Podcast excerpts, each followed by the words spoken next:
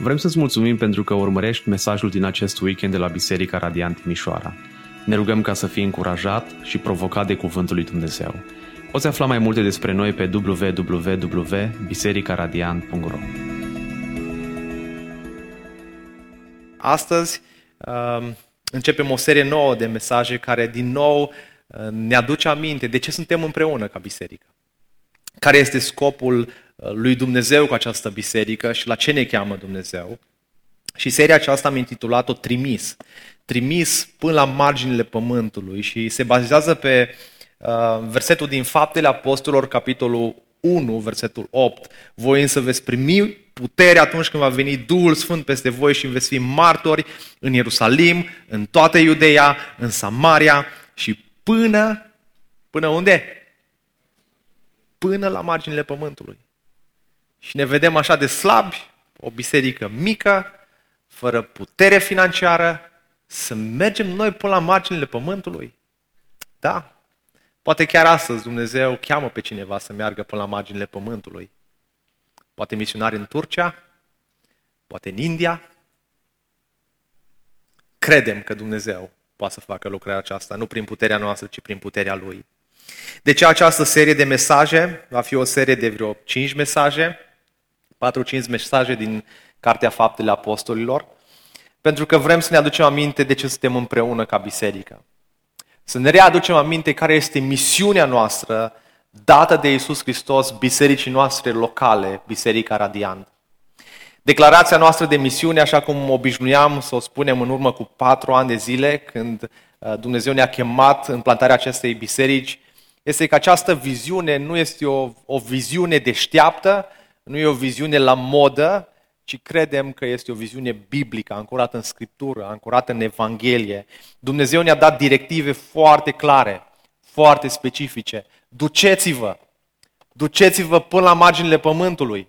Începeți lucrarea aceasta, le-a spus ucenicilor din Ierusalim, în Iudeea, în Samaria și până la marginea pământului. Și directivele clare sunt și pentru noi astăzi. Duceți-vă și faceți ucenici. Și credem că atunci când facem ucenici, când ne investim viața noastră în viața altor oameni, îl glorificăm pe Dumnezeu. Aduceți-vă aminte ce Domnul Iisus Hristos a spus în Matei 28. Toată autoritatea mi-a fost dată în cer și pe pământ. Eu am autoritatea să vă trimit. Prin urmare, duceți-vă și faceți ce? Ce vă taie capul? Ce credeți voi că este bine pentru biserică? Programe, activități? Nu faceți ucenici din toate neamurile, botezându-i în numele Tatălui, al Fiului și al Duhului Sfânt și învățându-i să păzească tot ce v-am poruncit. Și iată că eu sunt cu voi în toate zilele, până la sfârșitul viacului. Aceea noi existăm ca și biserică pentru a-i da toată gloria lui Dumnezeu prin formarea de ucenici, care să asemene cu Isus Hristos în trăirea lor de zi cu zi. Nu suntem genul de biserică tip bufet suedez, oferind oamenilor opțiuni de pe meniu, unde să se uite, ce să aleagă și apoi să meargă mai departe. Meniul nostru este limitat. Și ne dorim ca prin proclamarea Evangheliei fiecare dintre noi să vedem din oameni pierduți, să vedem oameni salvați. Din oameni salvați să vedem oameni maturizați spiritual în biserica locală și din oameni maturizați implicați în biserica locală și până la marginile pământului pentru gloria lui Dumnezeu. Și astăzi o să ne uităm la faptul că suntem trimiși prin puterea lui Dumnezeu și deschideți Biblia împreună cu mine în Faptele Apostolilor, capitolul 1 și vom citi de la versetul 1 până la versetul 8. Cartea Faptele Apostolilor, până de Scriptura, ocupă un loc unic în, în Noul Testament, fiind singura carte care prezintă începuturile bisericii creștine și descrie viața practică a primei biserici, ce au făcut primii creștini, cum s-au închinat ei, care a fost misiunea lor.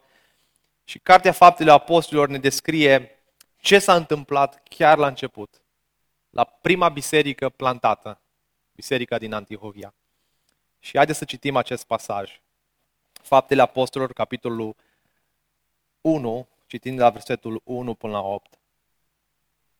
Teofil, În prima carte am scris despre toate lucrurile pe care Isus a început să le facă și să învețe pe oameni, până în ziua în care a fost luat sus, după ce prin Duhul Sfânt le dăduse porunci apostolilor pe care i alesese, cărora li s-a înfățișat viu după suferința lui cu multe dovezi convingătoare, arătându-li se timp de 40 de zile și vorbind despre împărăția lui Dumnezeu. În timp ce era împreună cu ei, le-a poruncit să nu vă depărtați de Ierusalim, ci așteptați promisiunea Tatălui despre care ați auzit de la mine. Căci Ioan într-adevăr a botezat cu apă, dar voi nu după multe zile veți fi botezați cu Duhul Sfânt. Prin urmare, atunci când s-au strâns la oaltă, ei l-au întrebat, Doamne, în vremea aceasta vei restaura împărăția lui Israel? El a răspuns, nu este treaba voastră să cunoașteți vremurile sau perioadele pe care Tatăl le-a așezat prin propria sa autoritate. Voi însă veți primi putere atunci când va veni Duhul Sfânt peste voi și veți fi martorii mei în Ierusalim, în toată Iudeea, în Samaria și până la marginile pământului. Amin. Haideți să ne rugăm ca acest cuvânt să uh, inunde inimile noastre și să-l înțelegem clar și apoi să putem să-l aplicăm în viața noastră. Doamne, ne smerim înaintea Ta și îți mulțumim că avem această carte în mâinile noastre, cuvântul Tău care ne învață cum să trăim viața pe acest pământ și ne învață, Doamne, care e scopul Tău cu privire la viața noastră. Doamne, mă rog ca în dimineața aceasta, ațintindu-ne privirile în cuvânt, să putem, Doamne, să fim întăriți în omul din lăuntru, să putem să fim încurajați, să putem să fim mustrați, să putem, Doamne, să fim călăuziți. Și îți mulțumim că ne-ai lăsat Duhul Tău cel Sfânt, care ne învață, care ne cercetează inimile și care ne conduce în cuvântul Tău. Doamne, mă rog să vorbești fraților și surorilor mele, prin proclamarea cuvântului, prin predicarea cuvântului.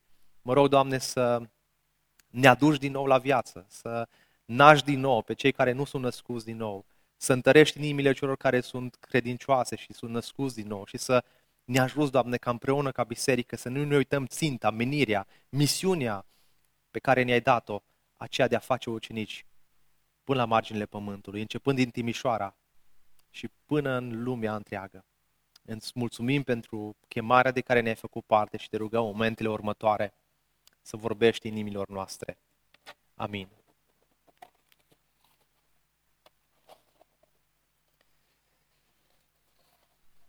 Ideea centrală a acestui mesaj se bazează în mod special pe versetul 8. Voi însă veți primi putere atunci când va veni Duhul Sfânt peste voi și veți fi marturii mei în Ierusalim, în toată Iudeea, în Samaria și până la marginile pământului. Isus are un scop și o misiune pentru viața ta și încrederea în învierea Domnului Isus Hristos și puterea Duhului Sfânt îți va da putere să-ți îndeplinești această misiune. Și de fapt la trei aspecte ne vom uita în dimineața aceasta. În primul rând la faptul că Isus are un scop și o misiune pentru viața ta. Ne vom uita la primele două versete.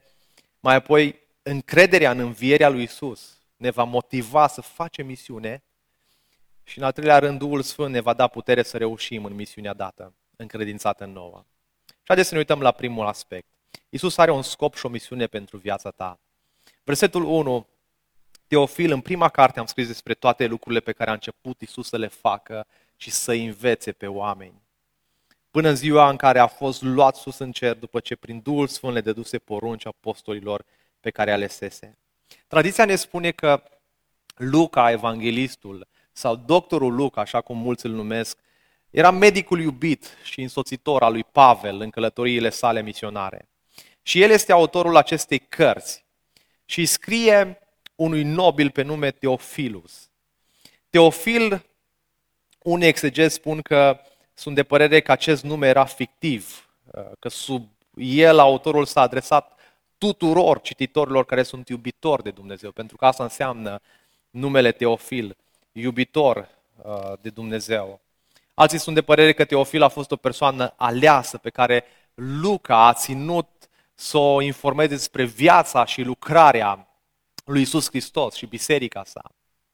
În prima carte am scris, uite ce am scris Teofil.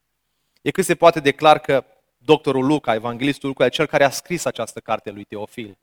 Care este cea din tâi carte? Evanghelistul Luca, chiar și acolo în capitolul 1, cu versetul 1 și 3, îl menționează din nou pe Teofil. Am decis și eu, spune evanghelistul Luca în capitolul 1, după ce am cercetat cu atenție toate lucrurile de la început, să ți le scriu în ordine, prealesule Teofil, ca să cunoști bine certitudinea lucrurilor despre care ai fost învățat prin viu grai. Ce a scris în prima carte? Versul 1. Am scris despre toate lucrurile pe care Iisus a început să le facă și să învețe pe oameni. Iisus Hristos a început să învețe pe oameni care este misiunea pe care o are pentru viața lor. Observați ce a scris în prima carte. Ce a învățat Domnul Iisus Hristos pe ucenici? Uitați în Evanghelia după Luca și puteți să vedeți ce a învățat Domnul Iisus Hristos pe ucenici. În Evanghelia după Luca, capitolul 4 cu 26, spune, trebuie să vestesc și în alte, în alte cetăți Evanghelia împărăției lui Dumnezeu, că și pentru aceasta am fost trimis. Hristos îi învață pe ucenici care este misiunea lor pe acest pământ. Îi învață despre Evanghelie. Îi învață despre puterea Evangheliei. În centrul mesajului său a fost Evanghelia. Mesajul lui Isus n-a fost unul siropos, n-a fost unul motivațional, n-a fost unul care să-i dea pe spate pe ascultători. N-a fost niciunul măcar încurajator, ci mai mult despre moartea și învierea Domnului Isus Hristos a fost mesajul său. În centrul mesajului a fost crucea lui Hristos și împărăția lui Dumnezeu. Și Evanghelia nu începe cu o veste bună, ci întotdeauna Evanghelia începe cu, cu o veste rea. Și până nu înțelegem vestea rea, nu înțelegem nici vestea bună, nu înțelegem mesajul Evangheliei. De aceea Domnul Iisus Hristos și-a luat timp să învețe despre această misiune pe care le-a dăruit-o. Și vestea rea este că noi suntem păcătoși. Pavel predică și el și spune că mânia lui Dumnezeu se descoperă din cer împotriva oricărei nedreptăți a oamenilor care înnăbușă adevărul și nedreptatea. Problema omenirii pe care Domnul Iisus Hristos a vrut să-i facă conștienți pe oameni și apoi evangeliștii a fost nevoia că păcatele lor, problema omenirii era păcatul și că păcatul trebuie să fie șters, trebuie să fie curățit. Oamenii au păcătuit prin faptul că nu l-au cinstit, și nu i-au mulțumit lui Dumnezeu. Dragii mei, noi, noi suntem creați de El, suntem aflați sub stăpânirea Lui, suntem dependenți de El, motiv pentru care suntem responsabili înaintea Lui. Și aceasta este primul element pe care Pavel se străduiește să-l clarifice atunci când explică vestea bună a creștinismului. Fără credința în Isus Hristos, suntem pierduți pentru totdeauna. Însă există și o veste bună. Odată ce a prezentat vestea tristă a viitorului groaznic, fără Isus Hristos, fără credința în Isus Hristos, vestea bună a Evangheliei, a Evangheliei Domnului Isus Hristos este că prin credința în El, prin pocăință, poți să fii iertat, poți să fii restaurat, poți să fii regenerat, poți să ai o natură nouă, poți să te numești copila Lui. Nu există un alt plan de salvare al sufletului tău decât prin Evanghelie decât prin mesajul acesta pe care Domnul Iisus Hristos i-a învățat pe ucenici. Pavel spune mai târziu, mie nu mi este rușine de această Evanghelie, pentru că această Evanghelie, în ea este puterea lui Dumnezeu. Are putere să mântuiască fiecare suflet. A fiecăruia care crede. Dumnezeu a găsit potrivit, spune Pavel în 1 Corinteni 1 cu 2, ca prin nebunia proclamării Evangheliei, prin această nebunie, să-i mântuiască pe cei care cred. Și pentru a înțelege la ce suntem chemați să facem ca biserică, trebuie mai întâi să înțelegem ce a început să facă și să învețe Iisus Hristos. Asta a început să învețe Domnul Iisus Hristos. Și asta ar trebui să învățăm și noi în fiecare zi. Cum să proclamăm Evanghelia, cum să spunem Evanghelia. Pentru că în ea există o putere. Și asta este misiunea lui Dumnezeu pentru viața noastră la care ne cheamă. Probabil te-ai săturat de această veste rea și bună, ai început să înțelegi poate Evanghelia și deja devine plictisitoare, parcă aceleași lucruri se repetă duminică de duminică. Dragii mei, vestea aceasta ne-a mântuit. Vestea aceasta ne dă putere să mergem mai departe, în credință. Vestea aceasta poate să te mântuiască. Și la această veste ne cheamă Dumnezeu să o predicăm. Cât timp i-a învățat Isus despre Evanghelie? Dați-mi versul 2. Până în ziua în care a fost luat sus în cer. După ce prin Duhul Sfânt le deduse porunci apostolilor pe care alesese. Evident, cel mai faimos făcător de ucenici dintre toți este Isus Hristos. Creștinismul a început cu o serie de relații personale într-un grup pe care Isus îi alesese, i-a chemat la el.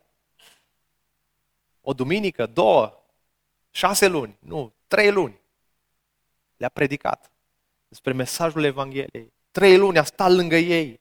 Cum a ajuns biserica primară de la 12 oameni la o întreagă armată, apoi la o întreagă națiune, apoi la, la un întreg imperiu, ajungând în final până la noi astăzi. Secretul se găsește în niște oameni care au fost gata să asculte de Domnul Isus Hristos, să-L urmeze pe Domnul Isus Hristos, să asculte de poruncile Lui. Le dăduse porunci apostolilor pe care îi alesese. Ucenicizarea lor a început cu, cu alegerea, iar mai apoi cu porunci specifice pentru viața lor.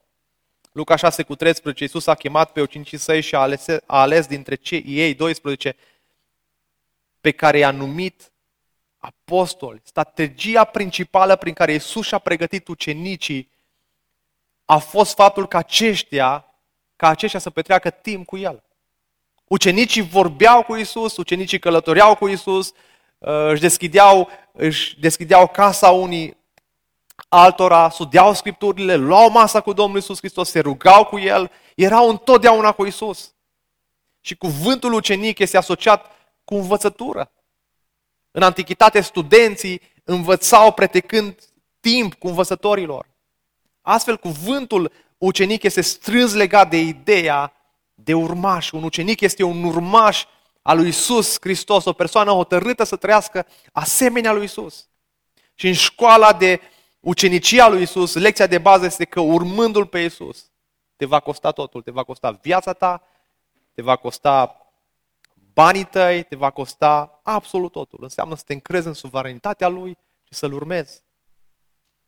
Isus are un scop și o misiune pentru viața ta.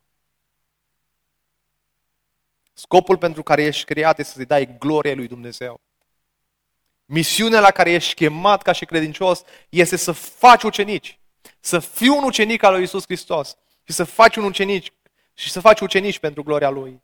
Un trimis al Lui în lumea aceasta. Cu siguranță vei spune, stai frate, adică eu am alte scopuri în viață. Um, am o altă misiune, păi mă gândesc cum să fac mai mulți bani, mă gândesc cum să învârt lucrurile în lumea asta, uh, cum să-mi fac și eu o familie. Nu sunt chemat să fac ucenici, auzi, fac ucenici pentru gloria lui Dumnezeu.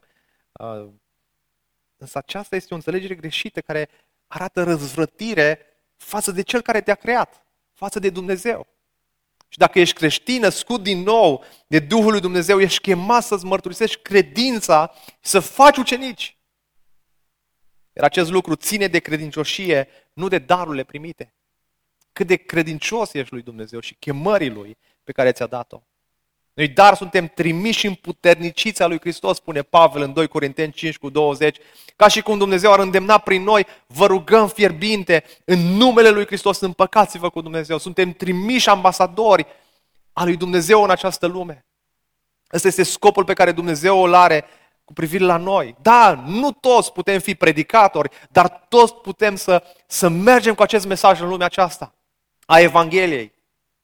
Vreau să întreb în dimineața aceasta, dacă ție chiar îți pasă de colegii tăi de muncă, dacă chiar îți pasă de oamenii din, din familia ta care nu-L cunosc pe Domnul Isus Hristos, dacă inima ta bate pentru acest oraș, dacă inima ta bate pentru a-L proclama pe Isus Hristos, să bate pentru alte lucruri din lumea asta, lucruri pământești, care într-o bună zi vor fi luate de la noi. La Isus observăm această dragoste pentru cei pierduți. Inima lui Isus Hristos bătea pentru cei pierduți. La un moment dat, Leonard Ravenhill a petrecut nopți în rugăciune. S-a dus pe stânci și a privit la orașul în care era și s-a rugat, Doamne, Doamne, te rog, dăm și mie lacrimi pentru cei pierduți. Dăm și mie lacrimi, așa cum tu ai plâns pentru Ierusalim. Nu vreau să mor până nu văd orașul acesta câștigat pentru Hristos. Dragii mei, focalizarea Bisericii Radiant nu este pe noi. Să ne simțim noi bine, să bem o cafea bună la biserică, uh, să cântăm bine, să inventăm tot felul de metode pentru creșterea bisericii. Biserica nu este despre noi, despre ce ne place nouă. Biserica este despre El și despre ce îi place Lui. Și care este misiunea Lui cu privire la biserică. Și orice efort din partea noastră de a schimba sau de a lărgi sfera misiunii, ori de a înlocui planul lui Dumnezeu cu ideile noastre, riscă să fure din gloria care aparține de drept doar a lui Dumnezeu. Iar încercarea de a fura un Dumnezeu atot puternic și atot știutor înseamnă eșec, înseamnă faliment pentru biserică. Dumnezeu a hotărât felul în care misiunea să înainteze prin puterea Lui. El intenționează ca ea să continue prin simpla propovăduire a Evangheliei și prin adunarea copiilor săi în, în biserici, așa încât toți să vadă că mântuirea este lucrarea lui Dumnezeu și că El va primi toată slava. De aceea, dacă te-ai pierdut prin multe detalii explicate din Scriptură, te invit foarte serios în momentele următoare să iei o foaie de hârtie și să notezi următoarele aspecte practice. Primul lucru. Roagă-te în următoarele câteva luni, poate 3-6 luni, roagă-te cu insistență și postește ca Dumnezeu să-ți durească, să, să, să scoată înainte o persoană necredincioasă care n-a auzit niciodată despre mesajul Evangheliei. Despre cum sufletul lui poate să fie împăcat prin mesajul Evangheliei.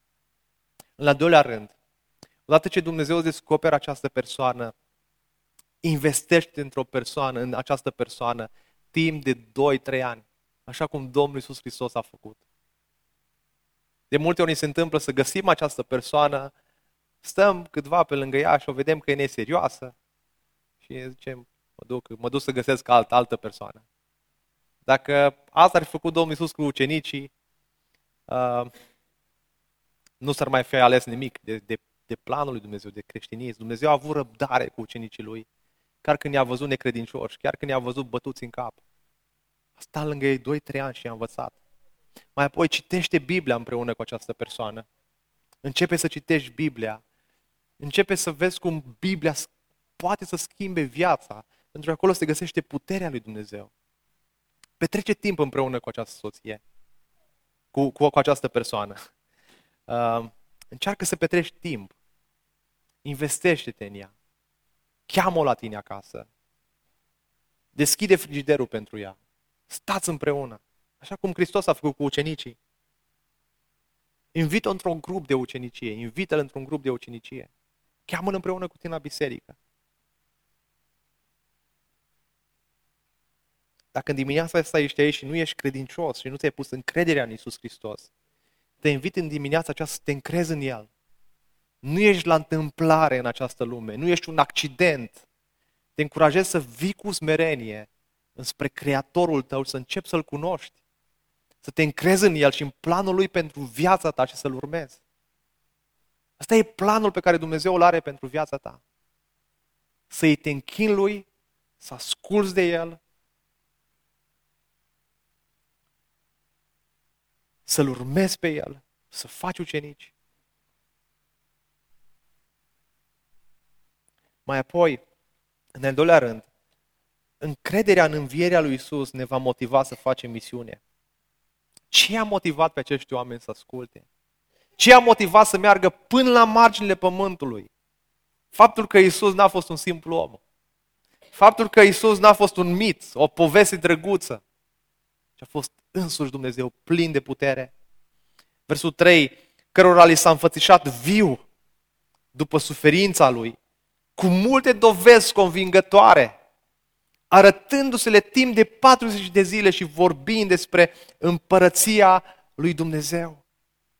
Ce a motivat? Faptul că li s-a înfățișat viu, a stat împreună cu ei timp de 40 de zile. El s-a prezentat în viață. A înviat dintre cei morți după trei zile. El le-a apărut în repetate rânduri.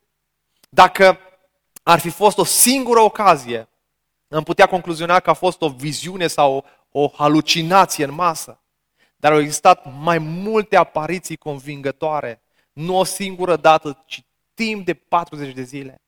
Le-a dovedit multe dovezi convingătoare. Observați, Matei 28 cu 9, l-au văzut, dar iată că le-a ieșit înainte Iisus zicând, bucurați-vă. L-au cunoscut, atunci li s-au deschis ochii, spune Luca 24 cu 31, și l-au recunoscut, dar el s-a făcut nevăzut dinaintea lor.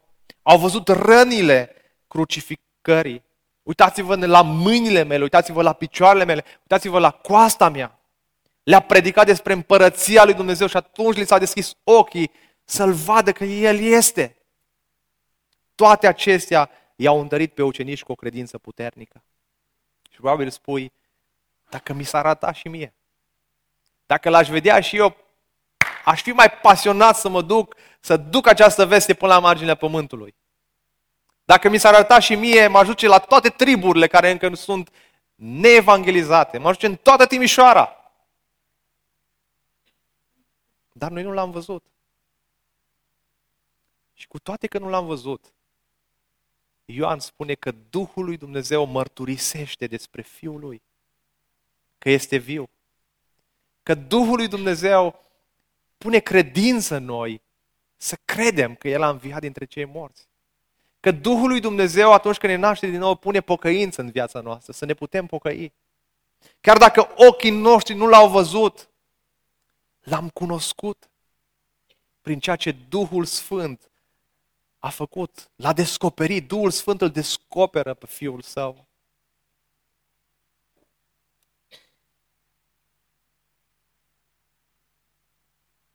Da, Isus însuși este Mântuitorul nostru.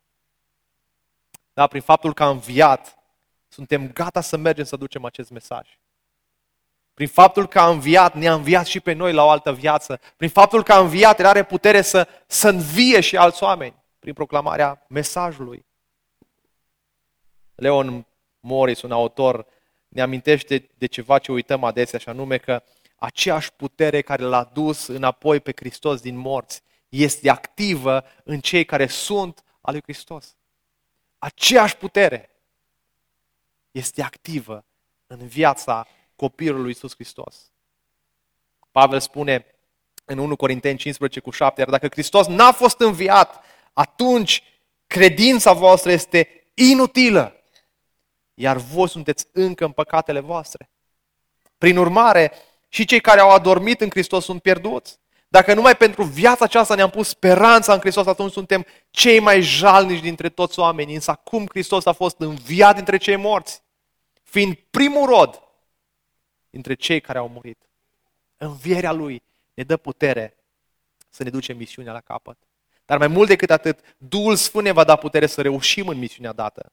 Dați-vă la versetul 4 și 8. În timp ce erau împreună cu ei, el a poruncit să nu vă depărtați de Ierusalim, ci să așteptați promisiunea Tatălui.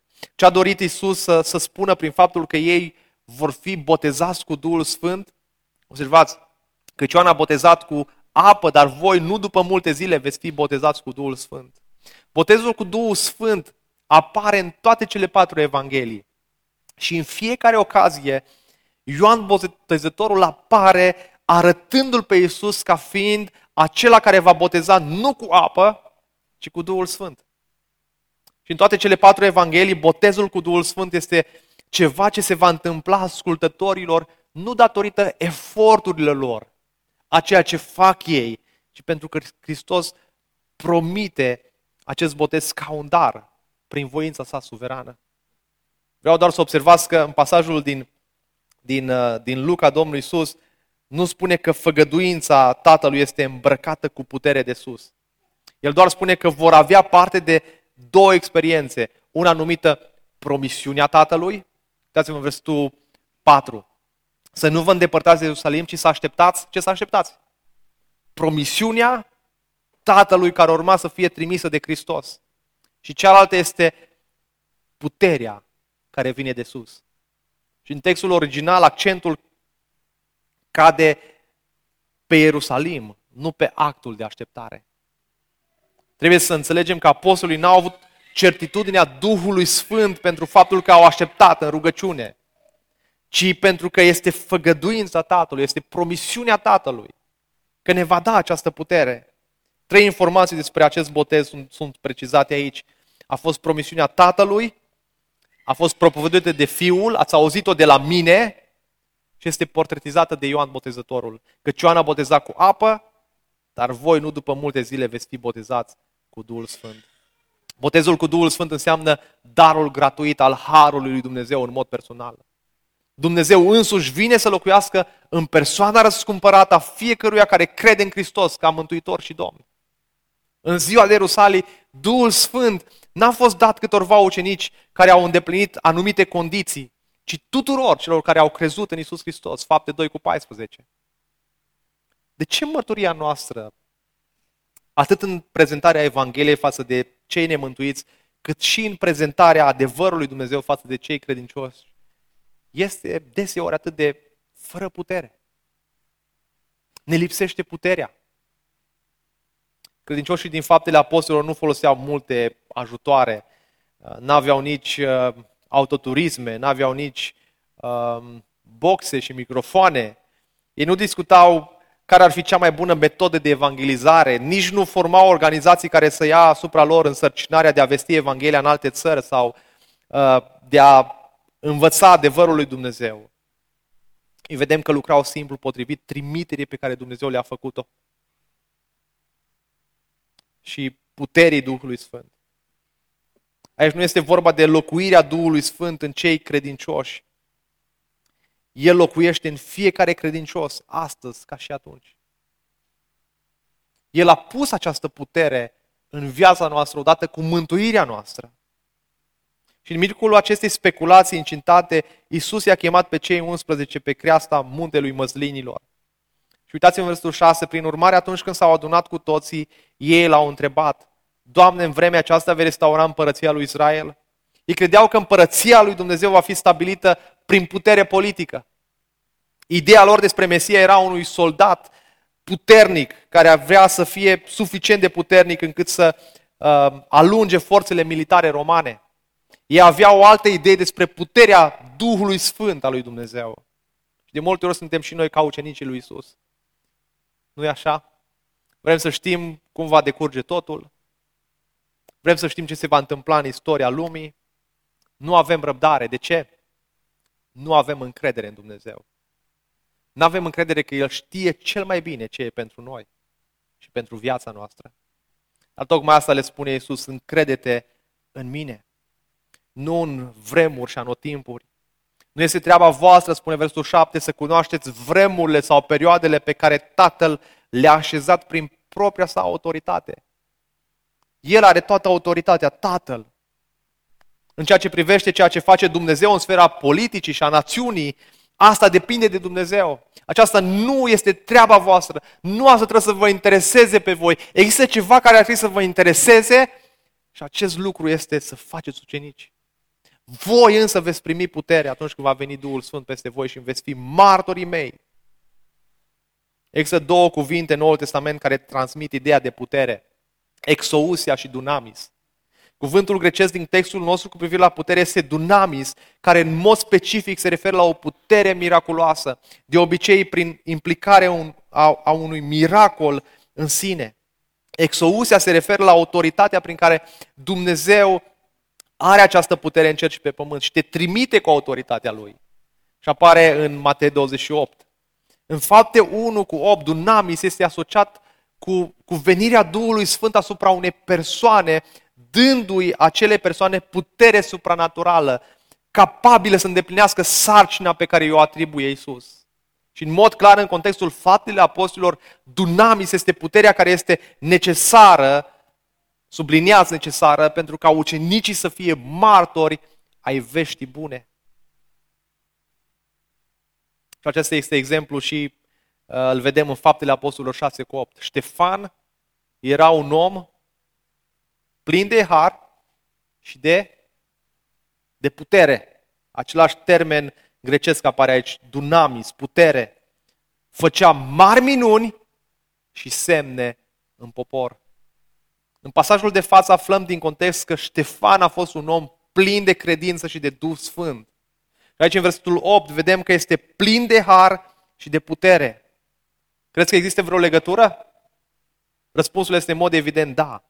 Și astfel observăm încă o dată asocierea intimă a prezenței și plinătății Duhului Sfânt pe care o dă Dumnezeu și a puterii. Observăm că a apărut o poziție spirituală, uh, dar oamenii aceștia au fost incapabili să răspundă înțelepciunii pe care Ștefan uh, o avea.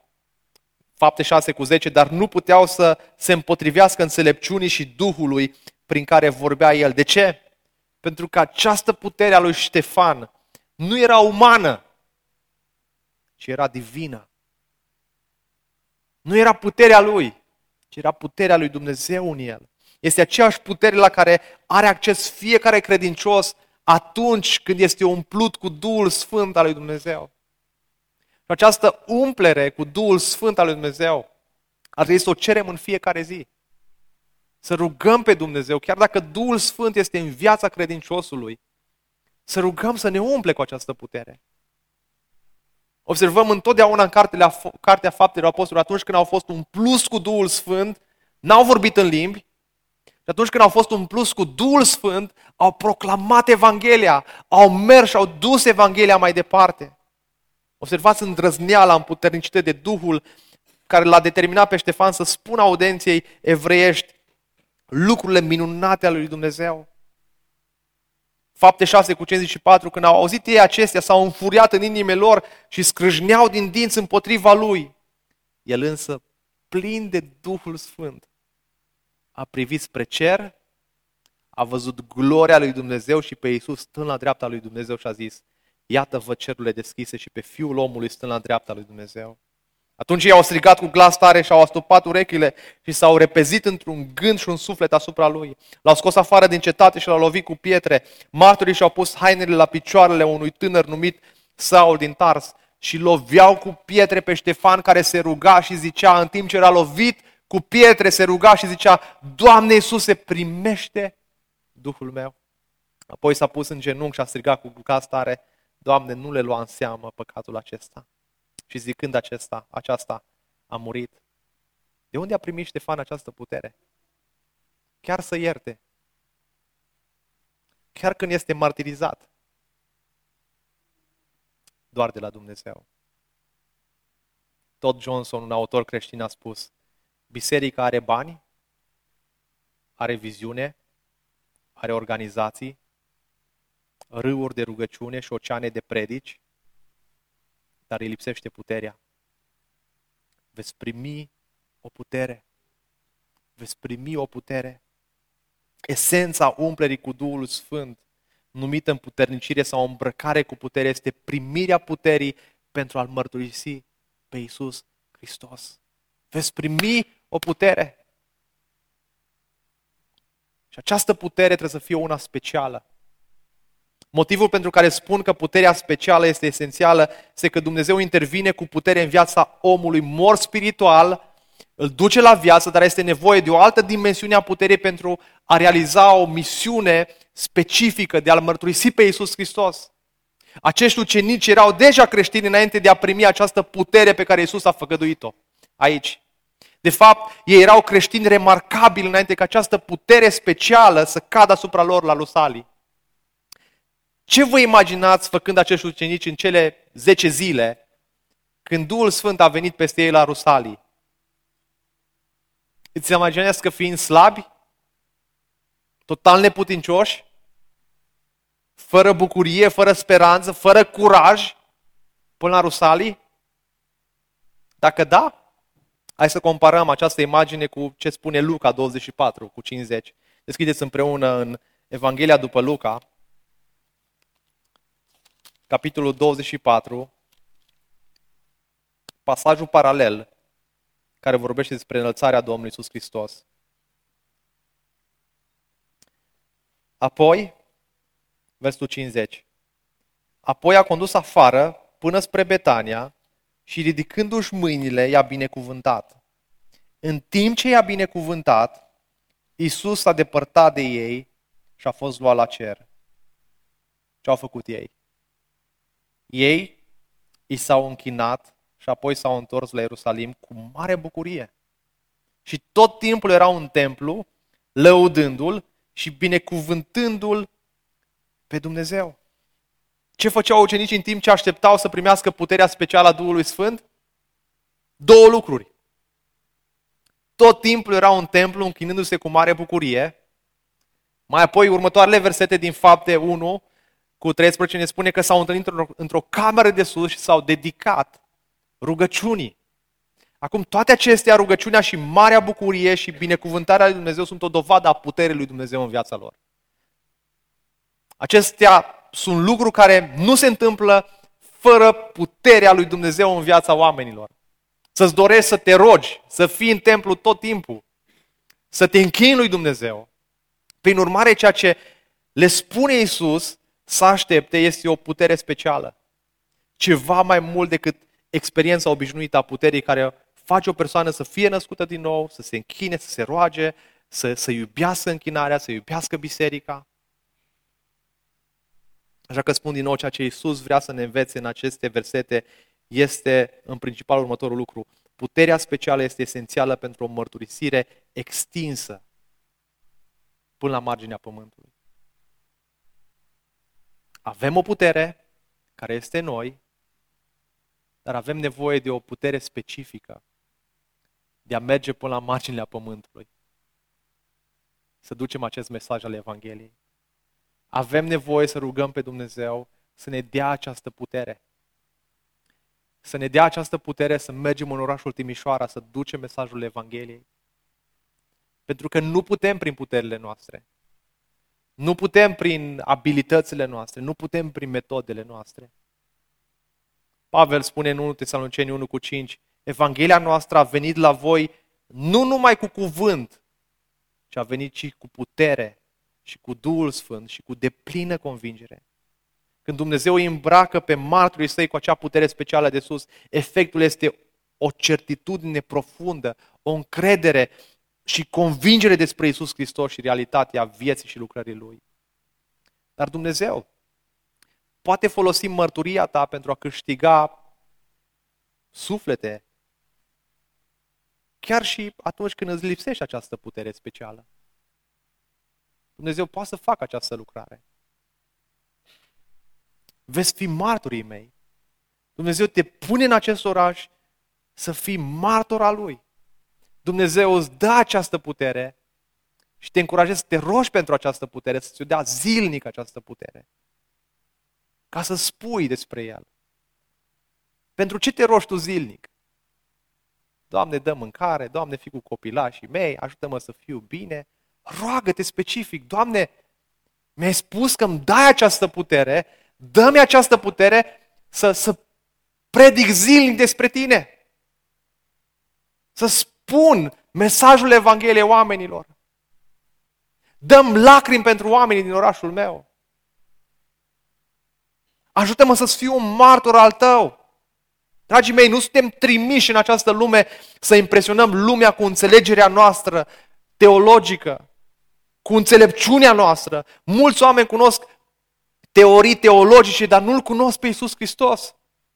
La fel ca cel orb din, uh, din Ioan 9, Dumnezeu ne, ne cheamă să spunem că acest om odinioară eram orb, dar acum văd. Pentru că Hristos m-a luminat. Și ne cheamă să ducem acest mesaj până la marginea pământului. Și asta este lucrarea principală a Duhului Sfânt în lume. Să ducem acest mesaj. De aceea suntem aici, ca membri acestei biserici. Să ducem mesajul acesta la Evanghelie, începând din Timișoara, începând din casele noastre, începând din județul Timiș, din România, din lumea întreagă și până la marginea pământului. Și ce îmi doresc de la această biserică este ca începând cu mine, începând cu mine, începând cu tine, Dumnezeu să formeze în Biserica Radiant o cultură a evangelizării. O cultură în care fiecare membru, acolo unde este în timpul săptămânii, deschide gura nu prin puterea Lui, ci prin puterea Lui Dumnezeu. Deschide gura și proclamă mesajul Evangheliei. Dual Moody, unul dintre cei mai mari evangeliști ai Americii din secolul XIX, se numără printre cei care au perceput urgența răspândirii mesajului. Și el a predicat Evanghelia cu putere în Londra și în orașe din Marea Britanie. Câțiva preoți invidioși pe acest iancheu needucat au vrut să, să-i afle secretul. Și se, se spune că au bătut la ușa camerei lui într-o, într-o zi, uh, l-au salutat politicos și au spus, domnule Moody, am vrea să discutăm cu dumneavoastră uh, câteva aspecte. Dumneavoastră veniți în Londra, aveți șase clase, vorbiți o engleză oribilă, predicile sunt simple și totuși mii de oameni se convertesc. Și vrem să știm cum reușiți. Ce se întâmplă? Care este secretul? Și Moody a invitat pe oaspeți în, um, în casa lor, în, uh, în apartamentul lui um, și i-a întrebat pe acești trei preoți, spuneți-mi, a spus el, ce vedeți pe fereastra acestei camere? Și unul dintre ei a privit și a zis, văd un, uh, un parc și câțiva copii jucându-se. Altceva? A întrebat Moody.